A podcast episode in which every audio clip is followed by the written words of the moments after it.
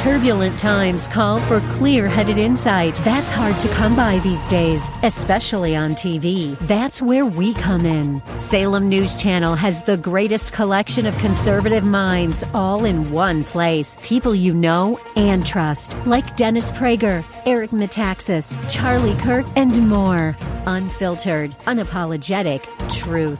Find what you're searching for at snc.tv and on Local Now, Channel 525.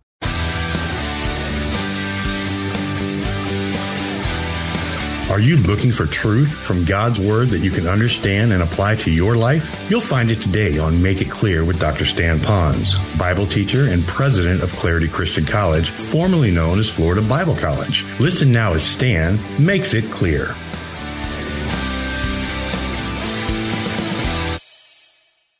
What I'd like to have happen here on Sunday mornings at about 1025. When we ring the bell, when we ring the bell, we hardly even hear the bell. And when we do hear the bell, we say, I wish they quit ringing that bell. I want to keep talking, you know? And really, our bell is to let us know, come on in. We're getting ready to do our music part of worship, you know? So, but here, when the trumpet blows, no one's going to say, wait, whoa, whoa, whoa, wait, wait, I'm, I'm still busy over here. When that trumpet is blown, bang, we're all assembling. Are you excited about that? I remember one time when I taught the youth, I was teaching them this. And I, I literally did this. I had a guy stationed in the back who used to play trumpet for a group called the Internationals. And I said, Don't let anybody see you. Quietly take out of your case your trumpet. And when I say, and the trumpet will blast, I mean, he let that thing fly. Those kids just, I thought they were going to hit the ceiling. The important thing is, is that we're going to be with the Lord forever and ever and ever and ever. So it's a wonderful truth. Let's go a little bit further. You ready? So we talked about what happens in different expressions. We talked about a little bit what's happening here, what the voices and the trumpets and all that goes on and how special that is. I do want you to look at 1 Corinthians chapter 15 for a moment. This is a very, very rich passage. It's not very long, but you ought to put it in your margin next to 1 Thessalonians chapter 4 if you're following. Here we go. I'm going to read it to you now. Paul says, But let me tell you a wonderful secret that God has revealed to us. So it's not a secret now. Not all of us will die. That's true, because we're reading about that. But we all will be transformed. That's true, whether we're dead or alive. It will happen when? In a moment. That's how fast. In the blinking or the twinkling of an eye. When the last trumpet is blown, when the trumpet sounds, the Christians who have died will be raised with transformed bodies, and you could circle that. And then we who are living will be transformed so that we will never die. Oh, I love that. Well, let's move to the second one because I want to talk more about it as we get you prepared for this. So, what happens after the return of Christ? He descends. Now we have the resurrection, which means the dead in Christ will rise first. Now, again, I don't have a lot of time, and I'm pretty much out of time already, and we got more of this to go. But I want to talk a little bit about who goes and when do they go, and what do they look like when they go, and when they're already gone, what do they like until we get them get together again. I'm going to do it pretty rapidly right here. So we know that when Christ comes, he descends and then he resurrects the dead. The dead in Christ. The operative phrase in that is in Christ. So this is speaking to a select group of people. That group of people must be in Christ, and you become a person in Christ when you place your faith in Christ. Now, that's not a play on words because when you place your faith in Christ, then you're taken by Christ and put into his forever body, into Christ forever and ever. If I was to use my Bible right here for just a moment, and this would represent Christ, and let this little card here, and I, I, I don't like it to be used so much, but maybe for today we'll just rip it in half for a second. This card's going to represent you and me, and we want to go to heaven. We want to get in Christ so we can be in heaven with Christ. There are a lot of people today that say, I've got to be good. So they see themselves as being pretty, um, you know, dirty. So they think, well, what I've got to do is clean myself up through water baptism, changing my life, keeping the commandments, joining a church, stopping my drinking, smoking, quit, uh, whatever you're doing. Even if I clean myself up, when I stand before the Lord with all my righteousness now, I'll still be a filthy rag in the sight of God. So now, in order for me to be allowed into heaven, God can't look on my righteousness. I have to have Christ's righteousness given to me. Now, I have Christ's righteousness given to me when I, as a sinner, as someone just like you, will simply place your faith in Christ. Now, when you put your faith in Christ, watch what I'm doing now, folks. Those of you that are listening, I'm taking the paper and putting it in my Bible because I put my faith in Christ. Ephesians says I'm accepted in the beloved one or into Christ. So now I close this. So now when I die and God looks at me, he doesn't see my dirty righteousness, but he now sees his righteousness, which is perfect because I am where, everyone? I'm in Christ, okay? So if I die because I've trusted Christ as my Savior in Christ, then that person is going to be resurrected and taken up to heaven. Now, most of you are now saying, well, then what happens? I mean, all those people, the, my relatives who trusted Christ, they're in the grave, and they're in the grave, and they're in the grave? Well, yes and no. It doesn't take a rocket scientist. We know that we have a soul and a spirit and a body. We know that the immaterial part of man separates from the material part of man. So the body is in there. Well, my, we cremated. Did we do something kind of heathenistic? Well, that's another subject. Okay. But anyway, it's cremated.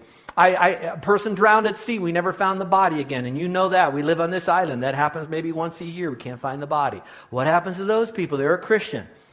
Well, we don't know a lot, except we do know that if you die before Christ comes as a believer in Christ, you're absent from the body, present from, with the Lord. Now, that is solid teaching.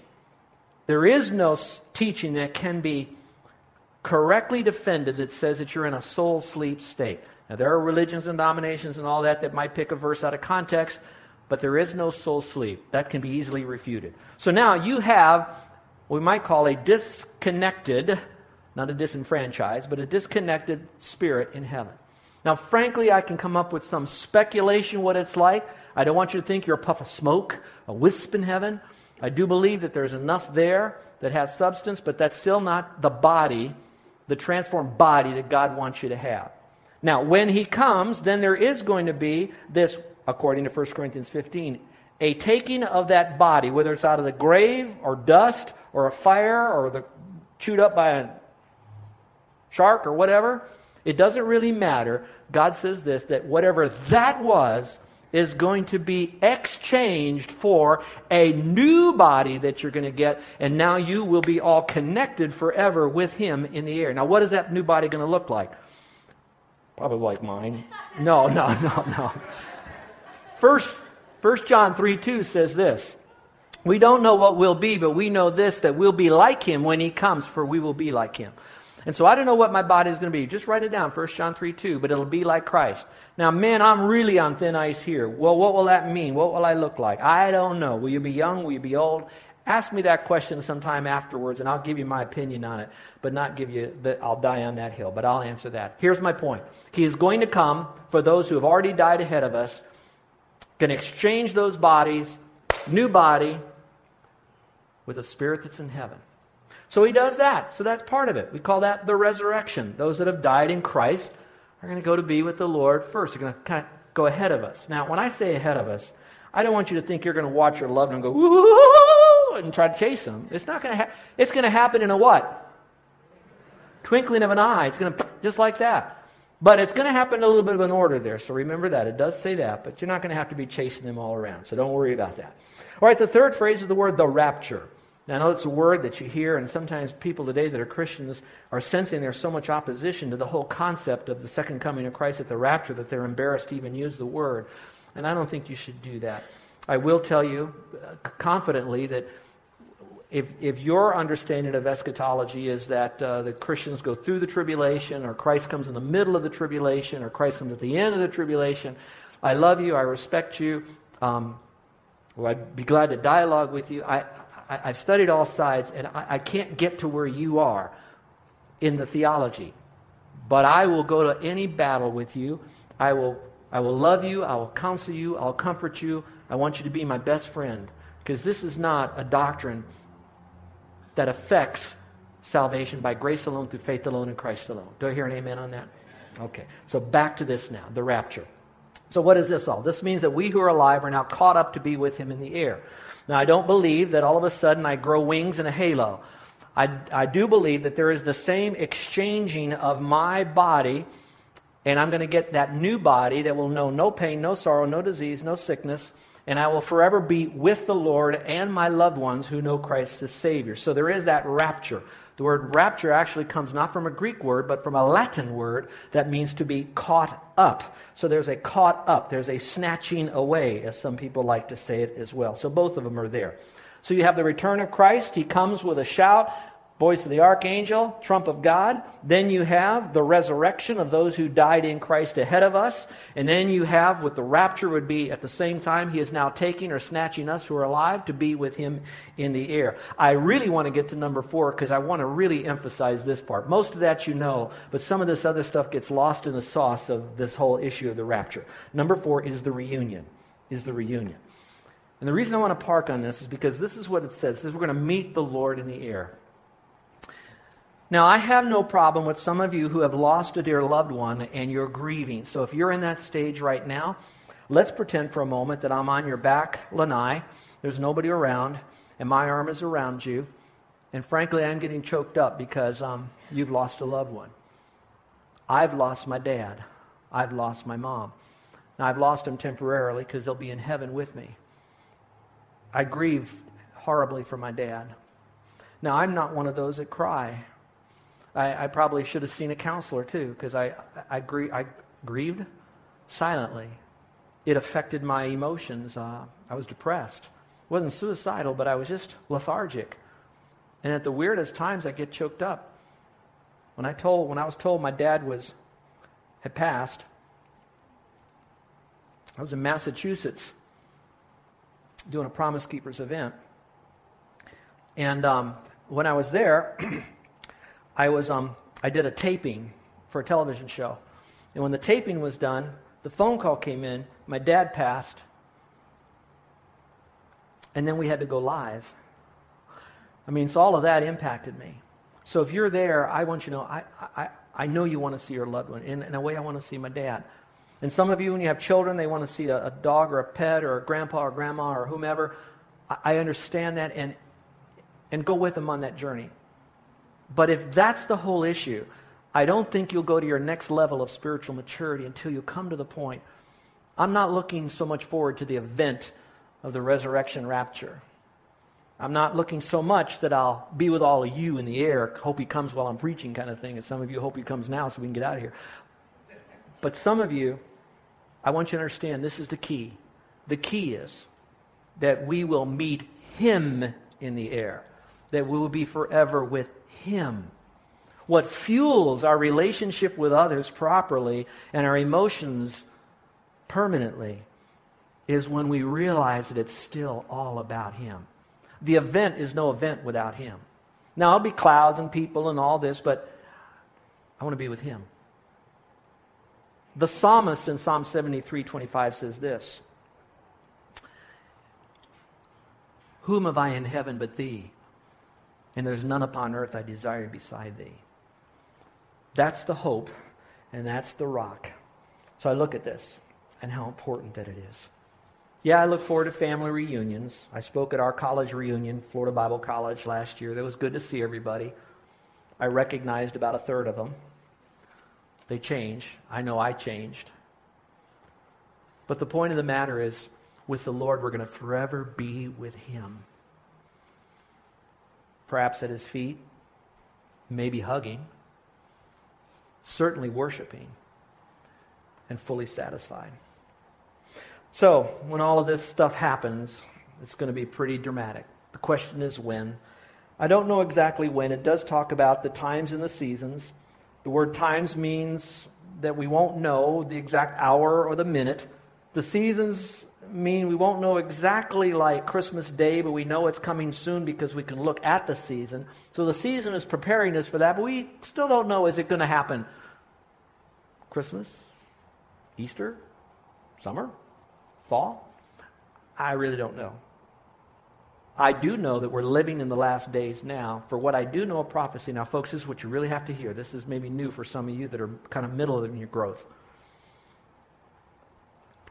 Every prophecy that needs to be fulfilled in order for Christ to come at what we now call the rapture has been fulfilled.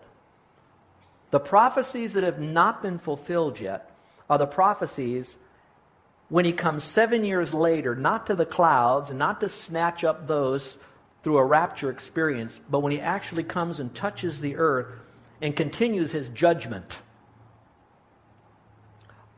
those prophecies are in the Bible, and they're becoming fulfilled. And here's the season. We don't know the date, but we need to see. here it is. The Bible says for him to come that time, there's got to be a one world government. Read your papers. A one world currency. Read your papers. A one world religion or belief system. Read your papers. So when I see this, I'm seeing more of those so called prophetic stars, if I could use that rhetorical term, line up. So since I see so much happening towards this one worldism, coming together so much more now than I did 20 years ago, that's telling me what about the rapture and timing? It's got to be even perhaps that much sooner. So, how is it described? Like a thief in the night, folks. When I think of a thief in the night, I think of a thief coming suddenly, just like that. We had a member of our church, well, maybe not a member, but a sure attender here. He bought a home in Mililani, bought the home, brought all of his stuff in there. That he, for Christmas, went to the mainland with his wife and new baby. When he came back, found his house was broken into and stuff stolen. It comes suddenly. In a sense, it's unexpectedly. No thief is going to say, by the way, I want you to know on such and such night I'm going to show up. If you want to know more, call me at thief at yahoo.com. You know, he doesn't say that. He just shows up. And notice the next one here, like labor pains for a pregnant woman. We call that comes certainly. Now, a woman may not know exactly when she's going to deliver, but she knows when she's going to deliver. Do you, do you understand the concept, what I'm saying? She may not know the exact second that that, I mean, maybe, right, who am I, a guy? But I will tell you this pretend if you guys took your wife to a movie. I'm not recommending that, it's just for an illustration. But you go to a movie, and it's one of those, it's your night. You did all the chick flick stuff, so she gave you an action movie. You're at the action movie, she's pregnant, and you're five or ten minutes into this great movie with your favorite stars, and they are just racing those special cars around, and it's an action thing, and she says, Honey, it's time. No! Ten minutes! No! But I'm going to tell you, when it's time, the labor pains come so it's going to happen certainly. So, those of you who are the skeptics out there, be as skeptical as you want to, but I can promise you, as you're looking at me right here, and I'm not a hologram, I'm real. Jesus Christ is coming again, and as much as I can say in faith, he's likely to come in our lifetime. But he is coming. So, what should you do about it? I'm just going to give you two. Number one, don't fear it. Don't be fearful. Some of you are fearful. You're going to say, Man alive, I'm going to face judgment when he comes. Man, I'm in deep weeds right here. And you know what I say to that? You're right, you are. And that's what forgiveness is all about. And God says, I'll forgive you if you place your faith alone in me. And He says, then you don't have to fear that kind of judgment. If you'll simply come to me by childlike faith and realize that you're a sinner and I'm God and I died on the cross and I rose again from the dead and I shed my blood for you. And all I'm asking for you is to place your faith in me. You can have everlasting life. Some of you might be afraid because uh, you think you're going to go through that tremendous tribulation that's out there. I, I would like you to know that there's plenty of verses that says that he will rescue us from all that tribulation, just like he did Noah when Noah got in the, the ark. You'll be taken away from that. Some of you might say, I don't want him to come back. I'm fearful because he may find me right now doing something that I shouldn't be doing. And you know what, folks? Think about it. What would it be like if you're looking at pornography and the Lord comes back. Some of you are in some kind of a, whatever they call, clubs or whatever they are, and you're there and you're bumping and grinding, and Jesus comes back for you right then as a Christian. You are telling an off color joke, or you're sharing gossip, or you're criticizing a brother or sister or friend or, or someone else, maybe even an enemy. And the Lord comes back in the middle of you denigrating another brother or sister. How would that be? So, what's your answer to that? I got two words for you stop it. Just stop it. Not in the flesh, in the power of the Holy Spirit, letting Him purify you from the inside out, but knock it off. Then you don't have to worry about what's He going to find you doing. Maybe some of you, you got past all that, you're okay, but you're saying, I have a dream that's unrealized yet. I want to I want to retire so I can do missions. And I don't want him to come back yet. I, I, I, I have a career I want to finish. I want to get married. I want to have a child. I don't know what your unfulfilled dream is. But whatever that is, and I know it sparkles and it's in technicolor and surround sound, I will not take away from that dream. But when Christ comes back, your dream will appear to be nothing more than a nightmare. Because what he has is so superior. And that's if you have hope in the truth right here. Let's pray, shall we? So look forward to Christ coming back. Look forward. At any moment, he can return with your heads bowed and eyes closed, to those of you that are on the outside looking in and you're saying, you know, I've waited long enough. I am ready now to make the decision. Well, here's what you decide. You decide that you need Christ and Christ alone to be your Savior. You need to realize that He is the Lord, He is all God, and that He died and He rose again on the cross and made the complete payment for your sin so He could forgive you of all your sin. You got to believe that. You have to believe that there's no good deed you do yourself that'll get you into heaven because it's not built on works of righteousness. It's simple faith in Christ. But now, once you decide that all that's true, now you have to do the, the hardest part. It's not accumulating a lot of facts so you have a biblical worldview. That's important. Do that and see that it's superior. But now you've got to do the relying upon Christ part. That's where you've got to abandon everything else you trusted in to get you to heaven. So it's not your works. It's not going to be some other religion, denomination, belief system. You've got to say, Lord, I am placing my faith in Christ and Christ alone. The alternative is horrific. It's a life void of intimacy with God, nothing more than maybe some surface intellectual knowledge of facts about God, but not God personally. That's huge. And then a destiny in a horrible place of eternal condemnation. I can hardly say it because God doesn't want you there. But you've got to trust Christ.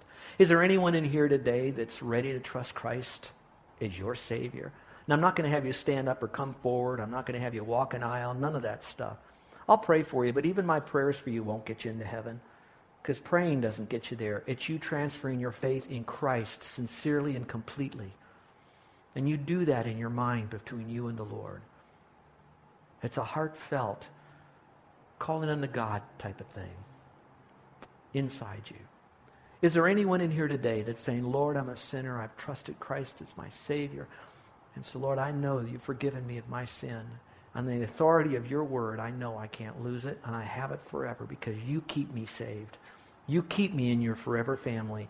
You keep my name written in your book.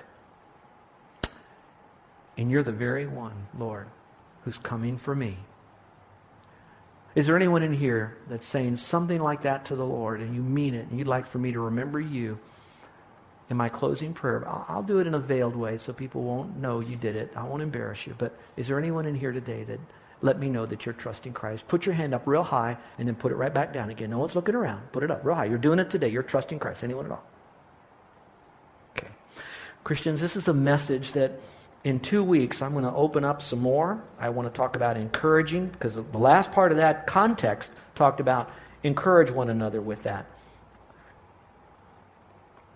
Sometimes the only time we think we're encouraged if we can take away our problems instead of being encouraged that we have a problem solver in our life.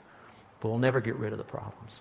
So I want to teach you about encouragement. You got a child that needs encouragement, a husband who needs to be encouraged, you got a roommate that's struggling.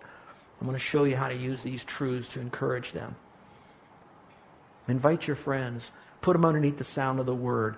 Get them around authentic Christianity that's right here walking up and down our aisle, milling around to the lanai, and hearing solid teaching in our classrooms.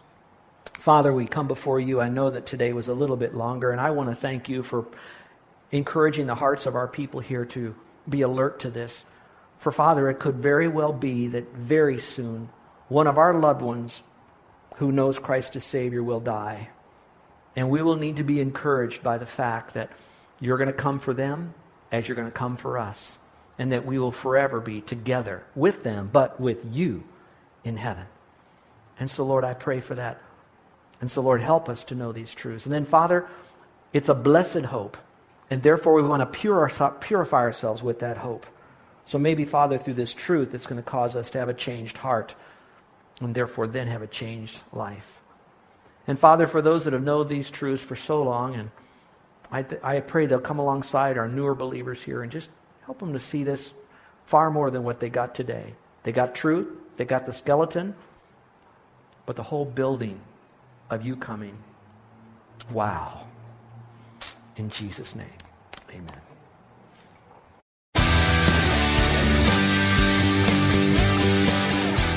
This is Joe Pons, and I want to thank you for listening to Make It Clear with the teaching of Dr. Stan Pons, founder of Make It Clear Ministries and president of Clarity Christian College. Make It Clear is dedicated to taking the Word of God with clarity into every person's world.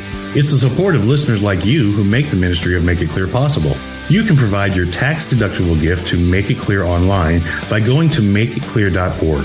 That's makeitclear.org. Thank you for helping us make it clear. If you would like to have Dr. Pons speak at your church or event, please email us at tellmemore at makeitclear.org. That's tellmemore at makeitclear.org. Thank you and remember to make it clear.